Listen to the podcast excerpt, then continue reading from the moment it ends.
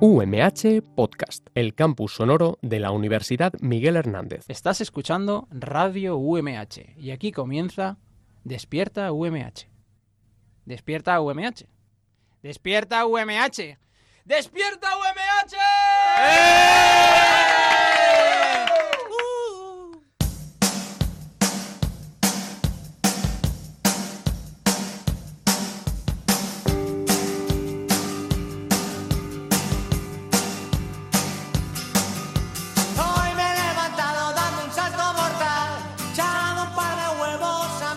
mis Hola chicos, dando ¿qué Hola. tal estamos?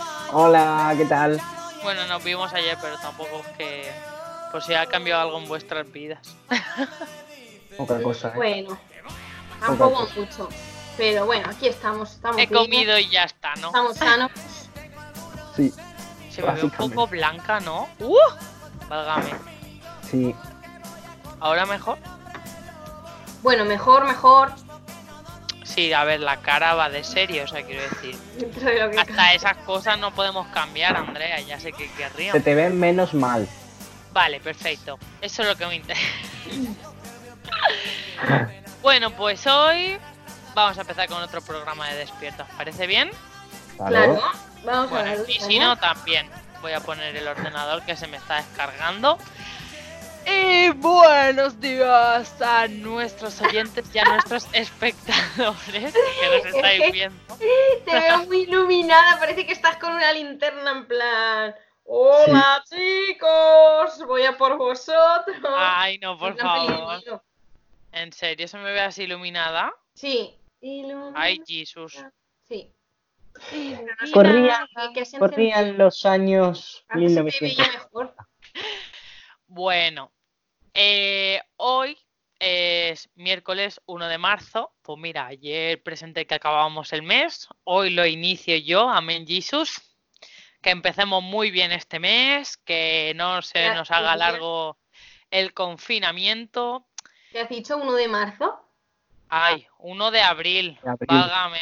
Si es que yo ya no sé ni en qué mes. Ya no sabes en qué día vives, Paula. Has Exacto. vuelto al 1 de marzo. 1 de abril. Madre mía, Ayer Dios. 31, hoy 1 de abril. ¿Cómo pasa el tiempo? Así que hemos empezado nuevo mes, esperemos que también sea unas nuevas noticias dentro de poco. Además viene la Pascua, que aunque queramos o no, pues oye, pues esos días de vacaciones que vamos a tener algunos, que teletrabajamos. ¿Pero de vacaciones de qué? Yo quiero más Entonces, vacaciones, ¿eh? Nos podemos ir de viaje, ¿eh? No, no, sí, no, Javi, no, no. al tejado y subir y bajar, ya está. A la terraza. A la terraza. Mira, es buen momento para recordar que, que todavía nos tenemos que quedar en casa por si hay algún loco o alguna loca que todavía decide irse por ahí de Pascua, ¿no, eh? Por favor, No. no. Quedaros No, en vuestra favor. puta casa, como dice la canción. Perdón. La canción, ¿eh? No yo. Yo solo Quedaros quería en decir lo que vuestra decía la casa. canción. Exacto. Además, Otro chica. dato que os va a animar a quedaros en casa. Solo ayer, último día de marzo, se pusieron 45.000 multas por saltarse el, el estado de alarma, el confinamiento. Así que no quiera ser el 45.001. ¿En serio? Pero como hay tanta gente que se lo está saltando, ¿pero qué hacen? Pues porque la gente, está la picaresca española, la picaresca española es muy así. No, que voy a no sé qué. Mentira. Yo voy a donar sangre. Mentira. Claro, claro. Eh, Cuando vuelvas, tenemos- enséñame el pinchazo. Exacto.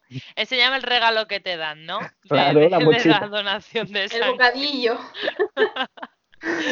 Pues efectivamente, como dice Andrea, nos tenemos que seguir quedando en casa y nada, que si salís, pues simplemente que sea para momentos muy puntuales, ir a la compra, ir al médico si es preciso y ya, ya está, para Una nada pregunta. ¿Se puede comprar tabaco?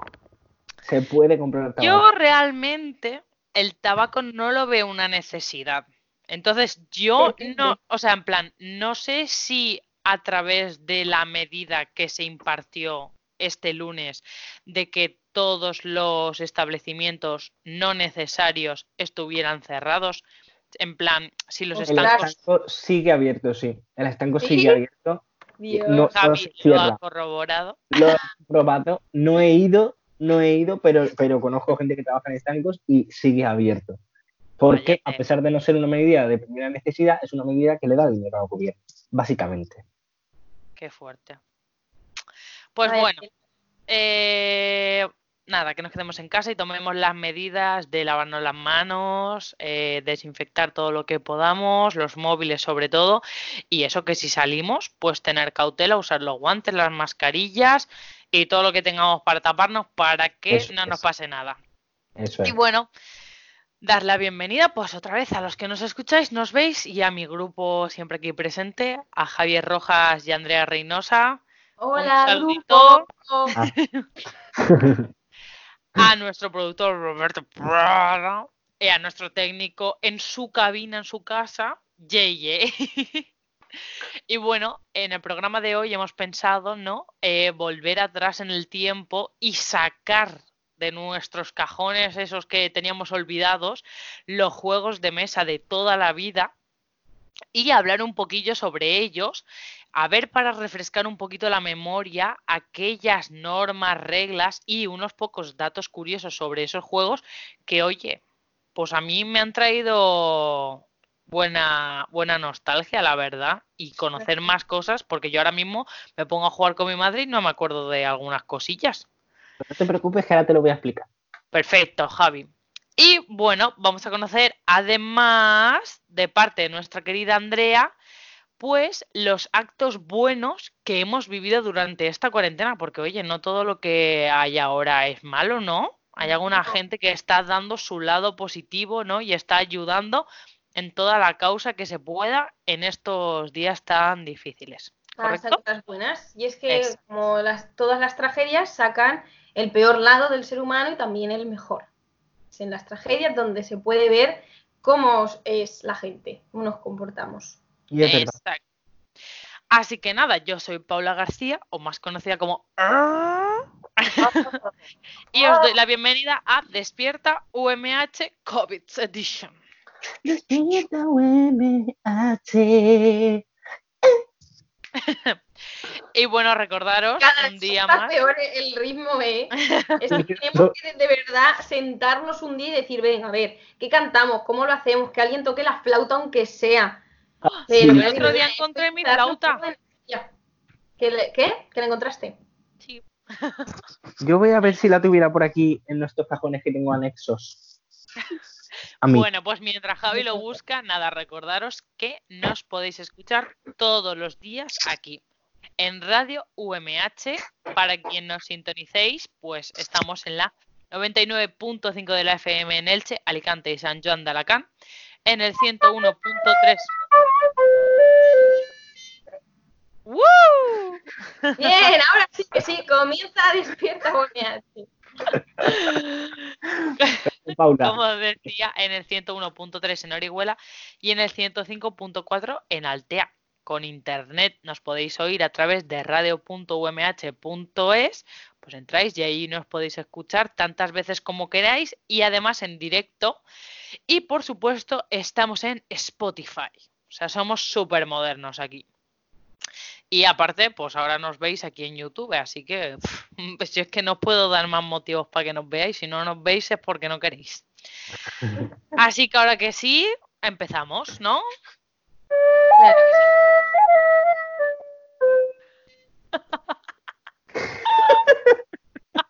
Es que Javi, no sé si estás dando paso o cautivando una serpiente de estas que hacen así, que salen del cestillo.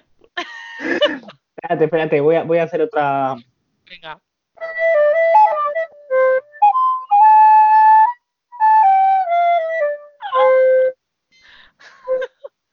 Se le ponen hasta los ojos en blanco. Me veo. Hombre, justo que era tocar la flauta que desde la ESO que no la tocaba. Ay, madre mía, qué buenos tiempos aquellos. como montar en bici. Sí. Bueno, os voy a introducir un poquito.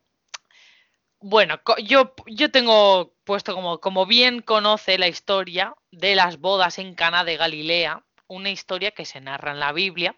Jesús fue invitado a la celebración de las bodas. Una vez allí, vieron unos cántaros. Entonces, ¿qué pasa? Pues que al abrirlos vieron que no había nada. Pero Jesús dijo, a, a los que estaban sirviendo, llenarlas de agua y llevárselas al maestre, al maestre Sala se llama en aquella época.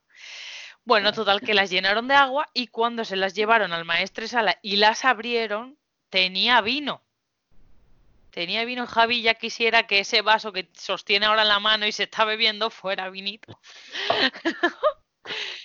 Exacto.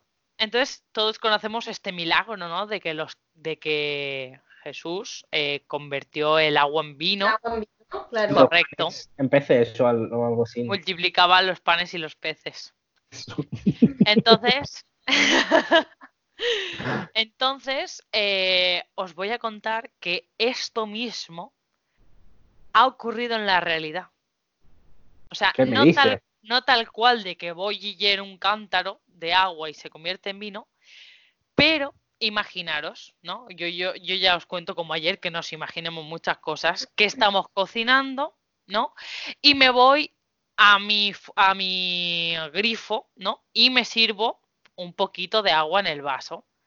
Y de repente, en vez de agua, ¡boom! Aparece vino. Vino. ¿Cómo os quedáis? Vino para quedarse. De repente. De repente, o sea, abres el grifo y no te sale agua, es que te sale vino. Pero qué maravilla es esa. ¿Y yo qué tengo que hacer para que en mi casa pase lo mismo? Pues Creo mira, que tienes que llamar a los Oh. de la empresa del agua para que en lugar de un pozo con agua te pongan un pozo con Rioja. Os voy a llamar. si lo quieres eh, tinto, sí, si lo quieres blanco, no. Claro. Pues mira, algunos habitantes de una pedanía de Castelvetro, un pueblo vinícola en la región de Italia, eh, que es famoso por el lambrusco, que Mira. todos conoceremos, ¿no? Cuando nos vamos de fiesta.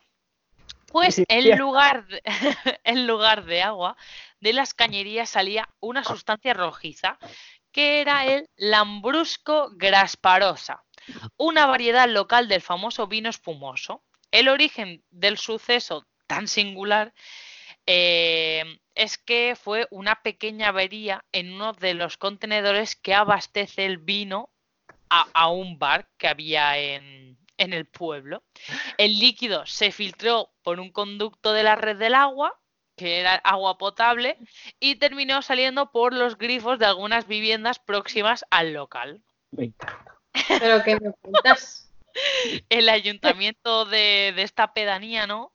Que es una población de tan solo 11.000 habitantes, publicó en Facebook un mensaje tranquilizador que decía si fue un error repentino en una planta de producción de la empresa de la zona y que se aseguran de que se trató una pérdida del el vino, ¿no?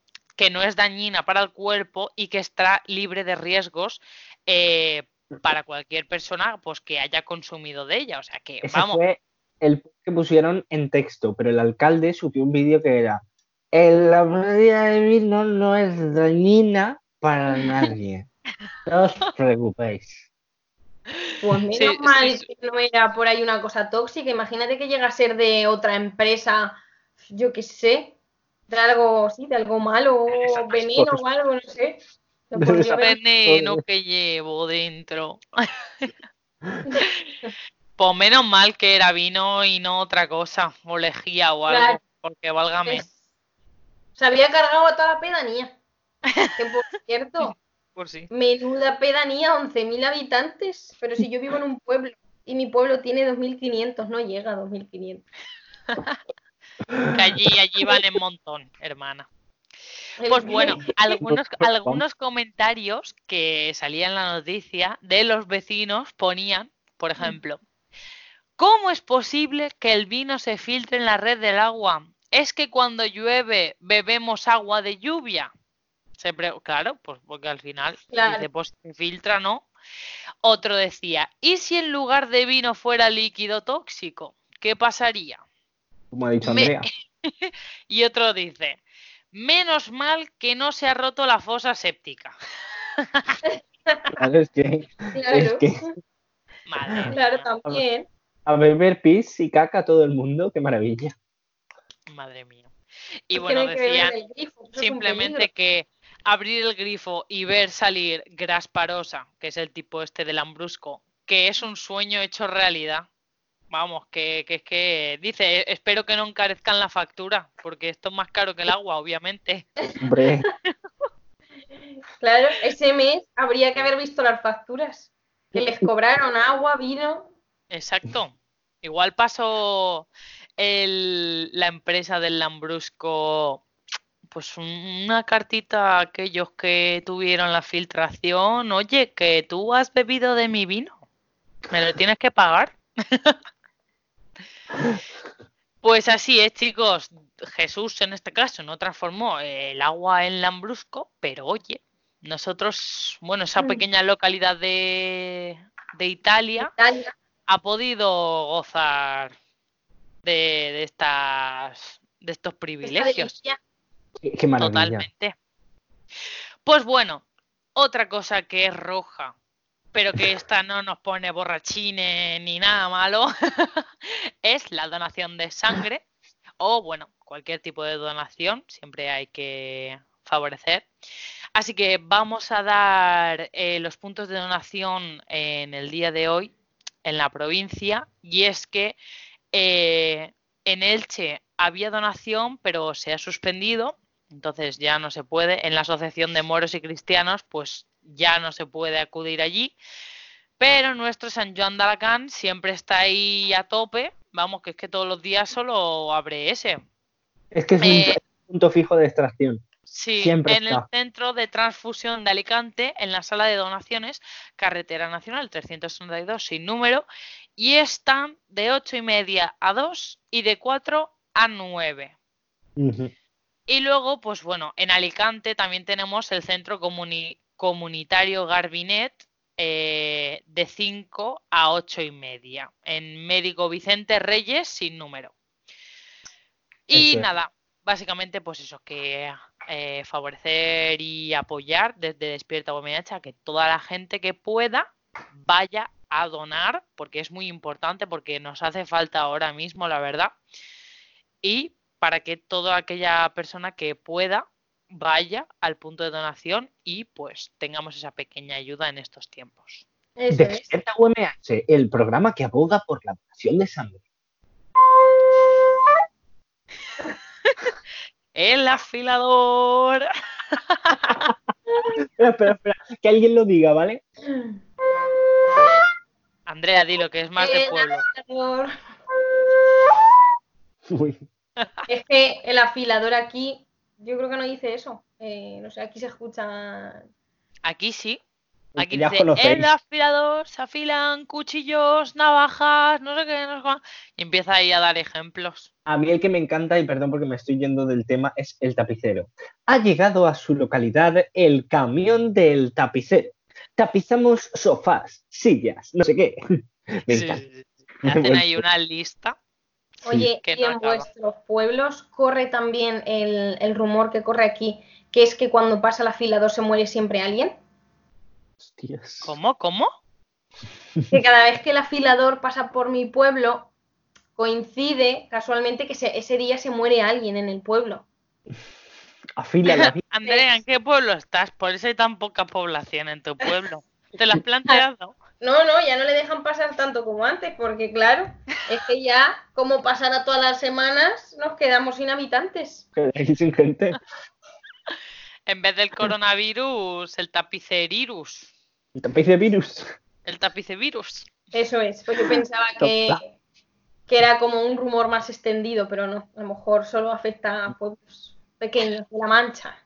Yo aquí no, no lo he vivido.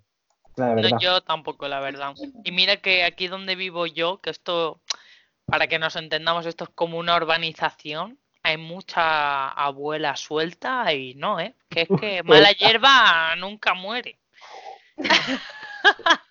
Bueno, que nos desviamos, ¿dónde estábamos? Estábamos Es en broma, en Pero casa. sí que es verdad que aquí hay mucho- muchos abuelos.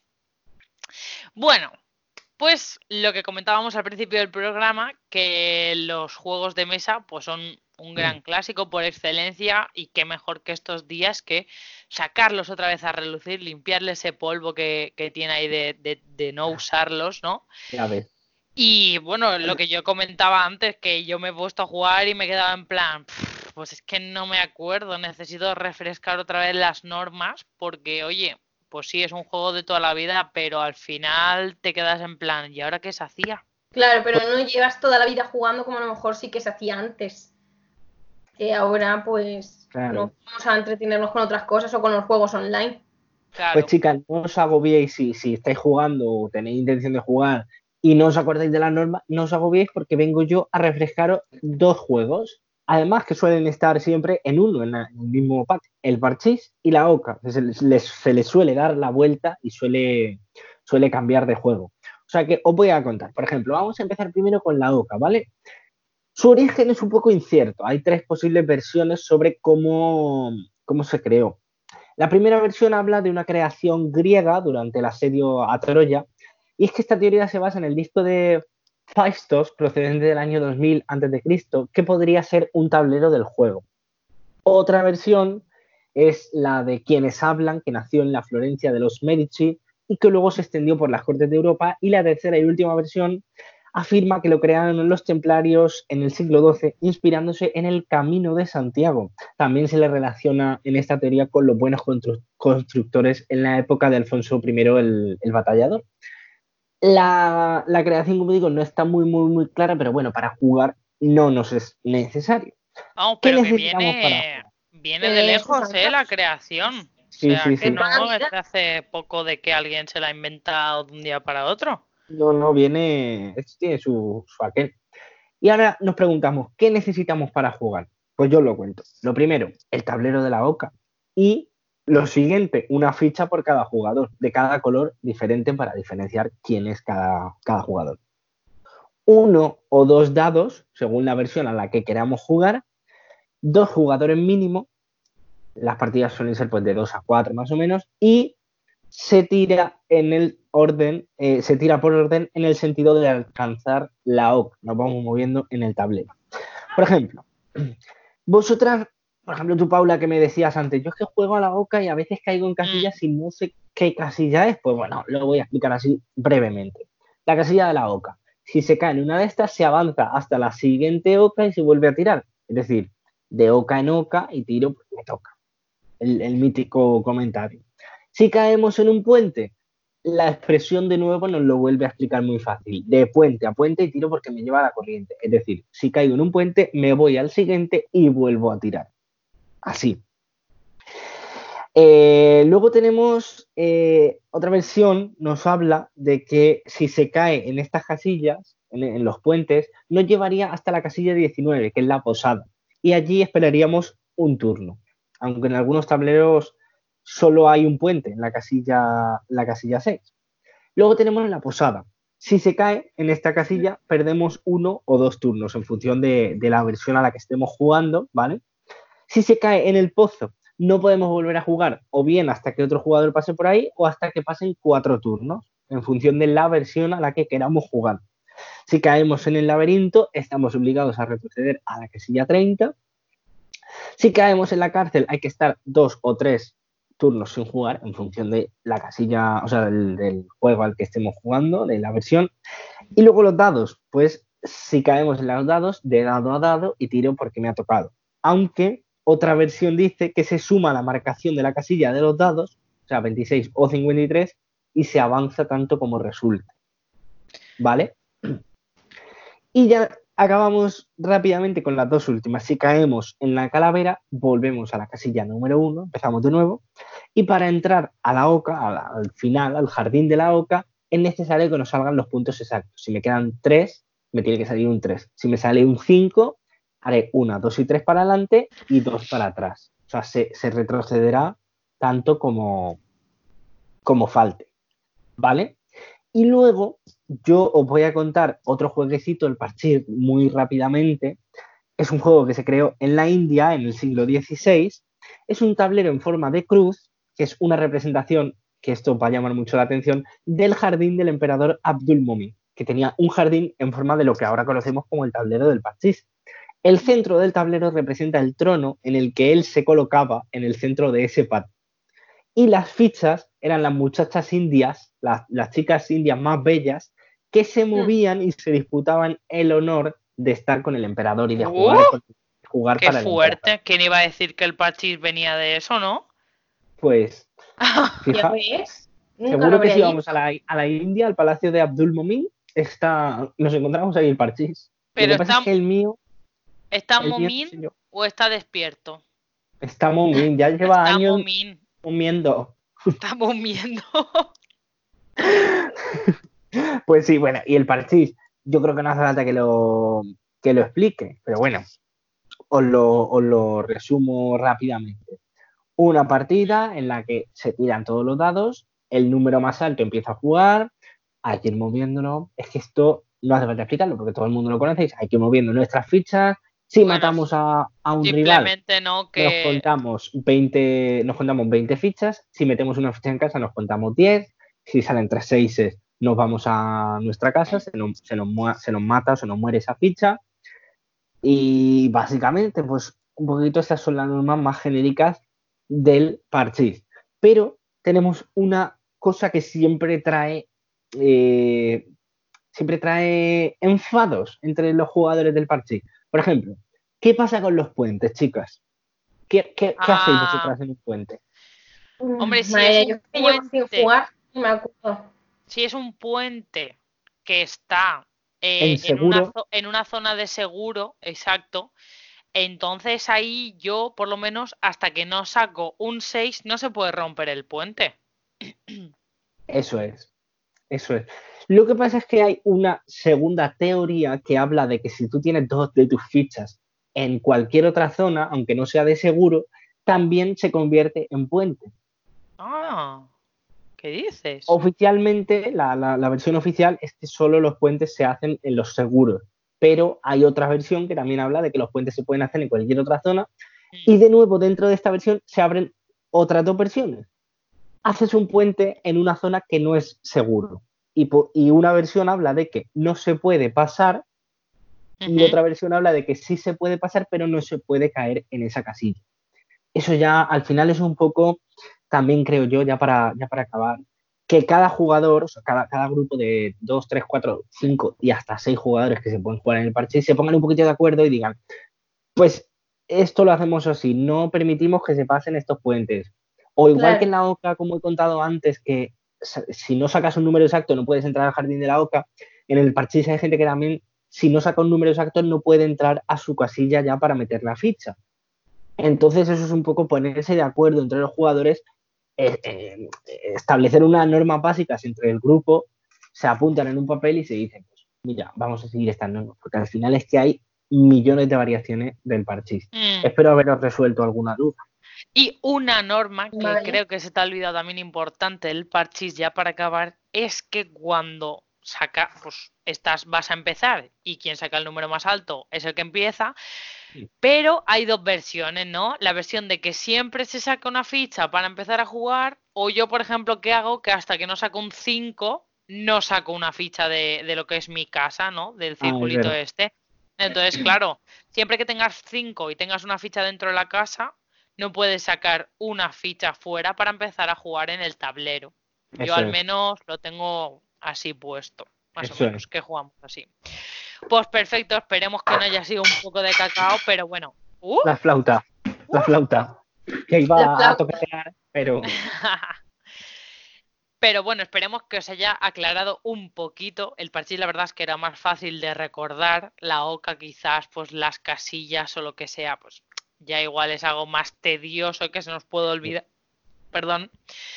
Así que muchas gracias, Javi. Y vamos a pasar a la siguiente sección, ¿no, Andrea?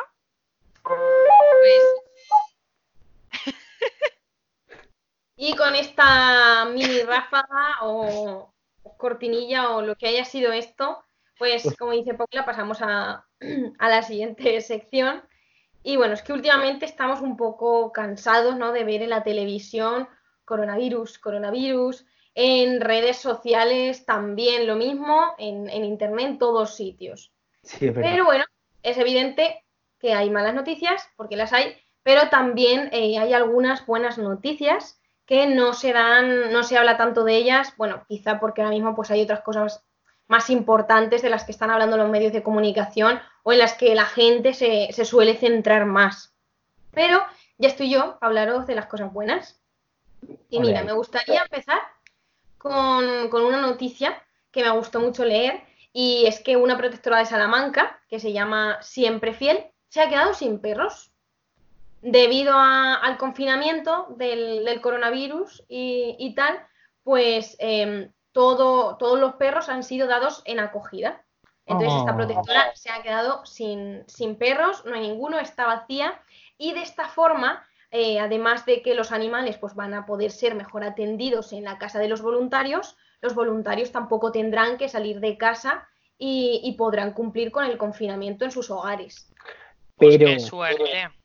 pero se han dado en acogida. Bueno, es que esto no lo sabemos, claro, pero hay que ver si se han dado en acogida porque la gente de verdad quería un perro o porque es la única forma de salir de casa, pasear al perro. Bueno, Esperemos que sea porque de verdad lo quieren. Ojalá. Claro. Ojalá. Pues qué suerte, porque es que justo hablando de eso, el otro día vi en las noticias que en una protectora por Madrid pasaba todo lo contrario. Y es que la gente que está padeciendo coronavirus o gente que es así muy mayor y ha fallecido a causa de, de la pandemia, pues ha dejado sus perros en protectoras y no tienen gente que vaya, les acoja o pasen un ratillo con ellos, con los perros y no dan abasto. Qué lástima. Ay, Dios. Pope. Sí, Pues a, entonces a mí por eso.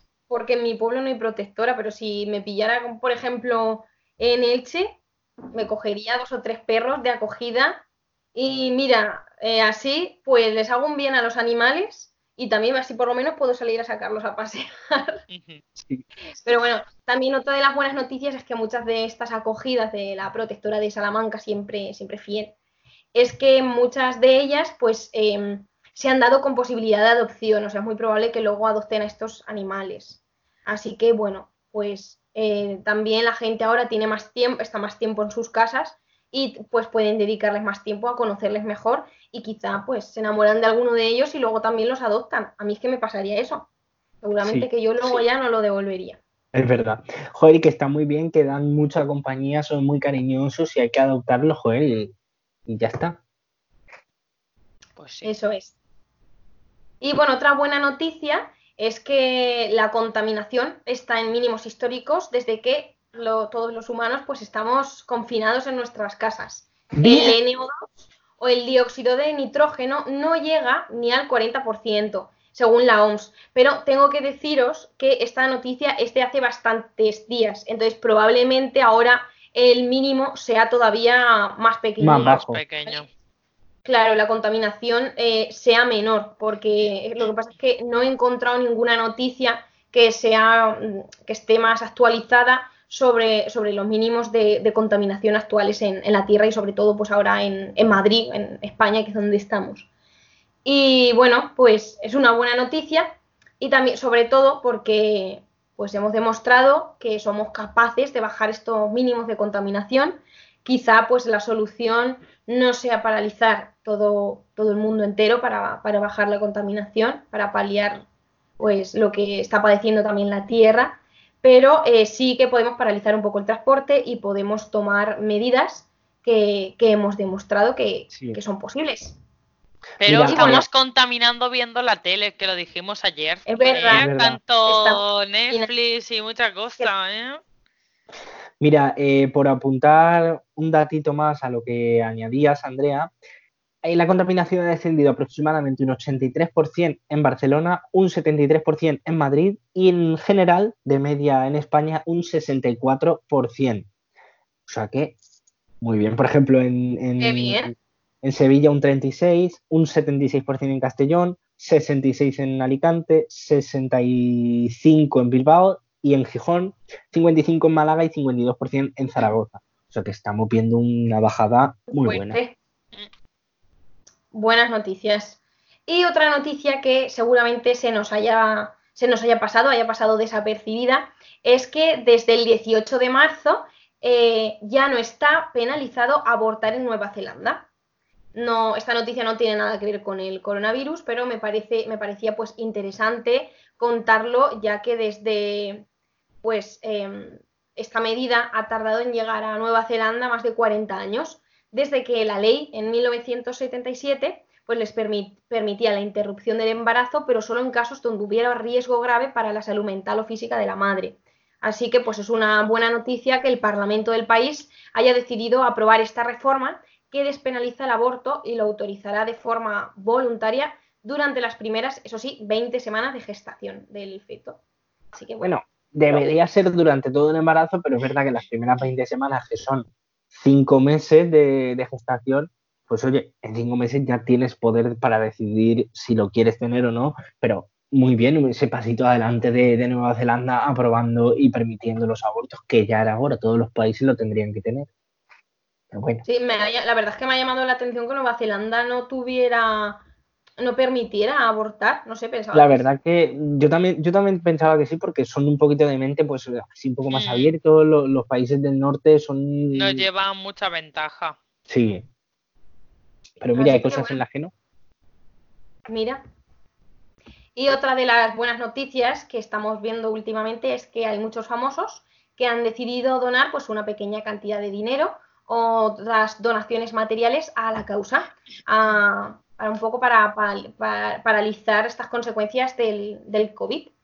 Por ejemplo, eh, Rihanna ha donado 5 millones de dólares para luchar contra el coronavirus. Oye, Eh, la hija de Amancio Ortega también eh, va a donar o ha donado ya más de un millón de mascarillas y 5.000 trajes protectores. El presidente de Hawái ha donado también un millón de mascarillas contra el coronavirus a España. Y eh, una, una donación curiosa es que Pronovias, la marca de los vestidos de, de novias, eh, regalará vestidos eh, de novia, lo que he leído yo, no pone nada de, no pone nada de novio, a todo el personal sanitario, desde médicas y enfermeras hasta también personal de limpieza. Es que Pronovia solo hace de chica, creo. Entonces, Ah, claro, por eso se llama Pronovias. Pronovia. Jo, pero qué Pues- guay, pero supongo que lo regalará a, a aquellas personas que tendrían pues idea de casarse en este en este mes o en este tiempo que estamos aquí confinados, supongo que regalará esos vestidos, ¿no? Porque no creo que regalarle vestidos así porque sí a todos los a todas las chicas enfermeras y médicas. Ha Pero sido se lo va a regalar. Pero bueno, de todas formas, alguien que que ya tenga el... ¿Qué? ¿Se lo va a regalar para que se vistan durante su, su jornada de trabajo o por gusto para después? Pues la causa ya no lo sé. Solo sé eso que iba a donar a todo el personal sanitario, también a personal de limpieza de los hospitales. No sé si a todos los hospitales. La verdad es que no, no tengo ni idea, pero me parece gracioso. Ahora sí, que quien ya estoy, tuviera, quien ya tuviera- quien ya tuviera previsto casarse, el vestido de novia, pues ya lo tendría, ¿no? Mira, se llama The Heroes Collection.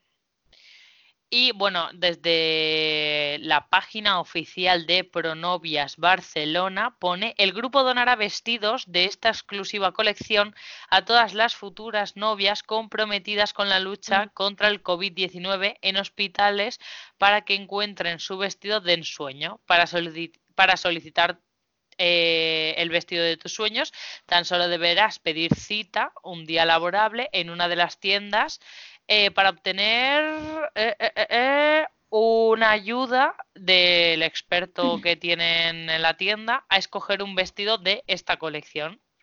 Claro. Eh, asegúrate cuanto antes de pedir eh, tu cita porque es un stock limitado y Oh. durará hasta el 31 de agosto o hasta agotar existencias. Esto estará disponible en, en España, en Barcelona, Madrid y Sevilla, en Italia, en Roma y Milán, en Francia, en París, Lyon y Marsella, en Portugal, en Lisboa, en Reino Unido, en Londres, en Estados Unidos, en Nueva York, Los Ángeles, Miami, Houston, en México, en Ciudad de México y en cuatro tiendas de Italia, de Milán, Turín, Centalo y Bassano del Grappa.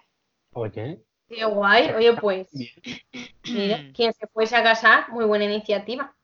Y ya para terminar, eh, también eh, Chiara Ferrani pues ha mostrado una vez más su poder en las redes sociales, pero esta vez ha sido por una buena causa, ya que ha conseguido recaudar más de 3 millones de euros que serán utilizados para, pues, para paliar estas consecuencias del COVID-19. Me parece un poco fuerte, también te lo digo, ¿no?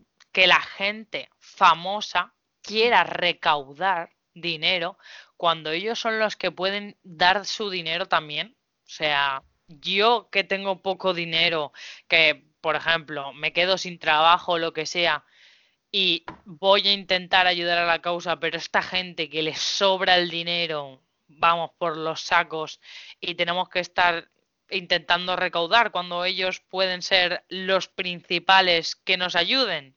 O sea, Es porque realmente... Ya. Pero de decir Pero que hay otros casos. debate, porque también, perdona Javi, habrá mucha gente que, que también lo esté haciendo para lavar un poquito su cara. Es decir, imagínate que Amancio Ortega no llega a donar nada a la causa, pues ya Mm. todo, todo el mundo habría ido a cuchillo a por, Ma- a por Amancio Ortega, a por qué no ha donado tal.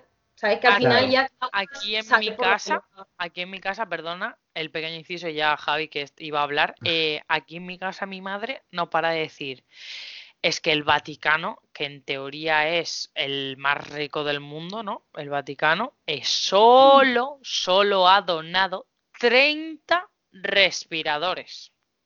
30 general que con el dineral que tienen. O sea, yo no voy a juzgar nada porque yo tampoco sé, ¿sabes? Simplemente doy mi humilde opinión, pero creo que eh, esta gente, estas empresas o todo lo que sea, tienen mucho dinero y no hacen mucho por la causa.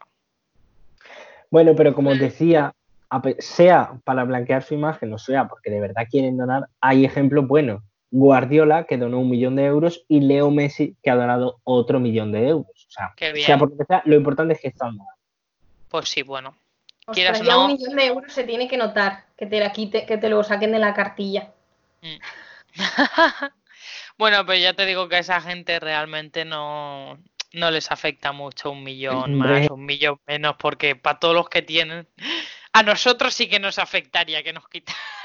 Yo no lo podría tiene donar un millón de euros. millones millones de euros, pero les da un poco más igual. Claro. ¿No ves que ellos realmente cobran, yo qué sé, 3 millones por año?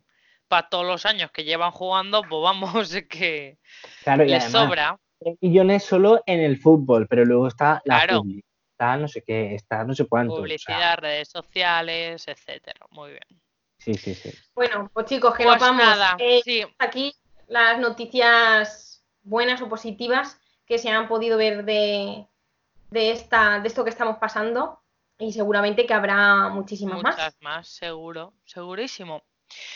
Pues bueno, como todas las cosas buenas, Despierta UMH. MH llega a su pues muchísimas gracias a todos los que nos estáis viendo, a los que nos estáis escuchando, eh, por estar hoy con nosotros y cada día, eh, como no, a mis compañeros aquí presentes, Andrea Reynosa y Javier Rojas, que me acuerdo del apellido. Muy a nuestro productor Roberto Pradas, que está ahí también en su casita, todos nos quedamos en nuestra casa, a nuestro técnico JJ y bueno, y a mí, pues que yo soy Paula García. Así que nada, quedaros en vuestras casas, lo volvemos a repetir siempre al final del programa. Eh, nosotros nos quedamos, la UMH se queda en casa, todos Pues nos quedamos. Y bueno, que si tenéis que salir, que sea para algo muy necesario.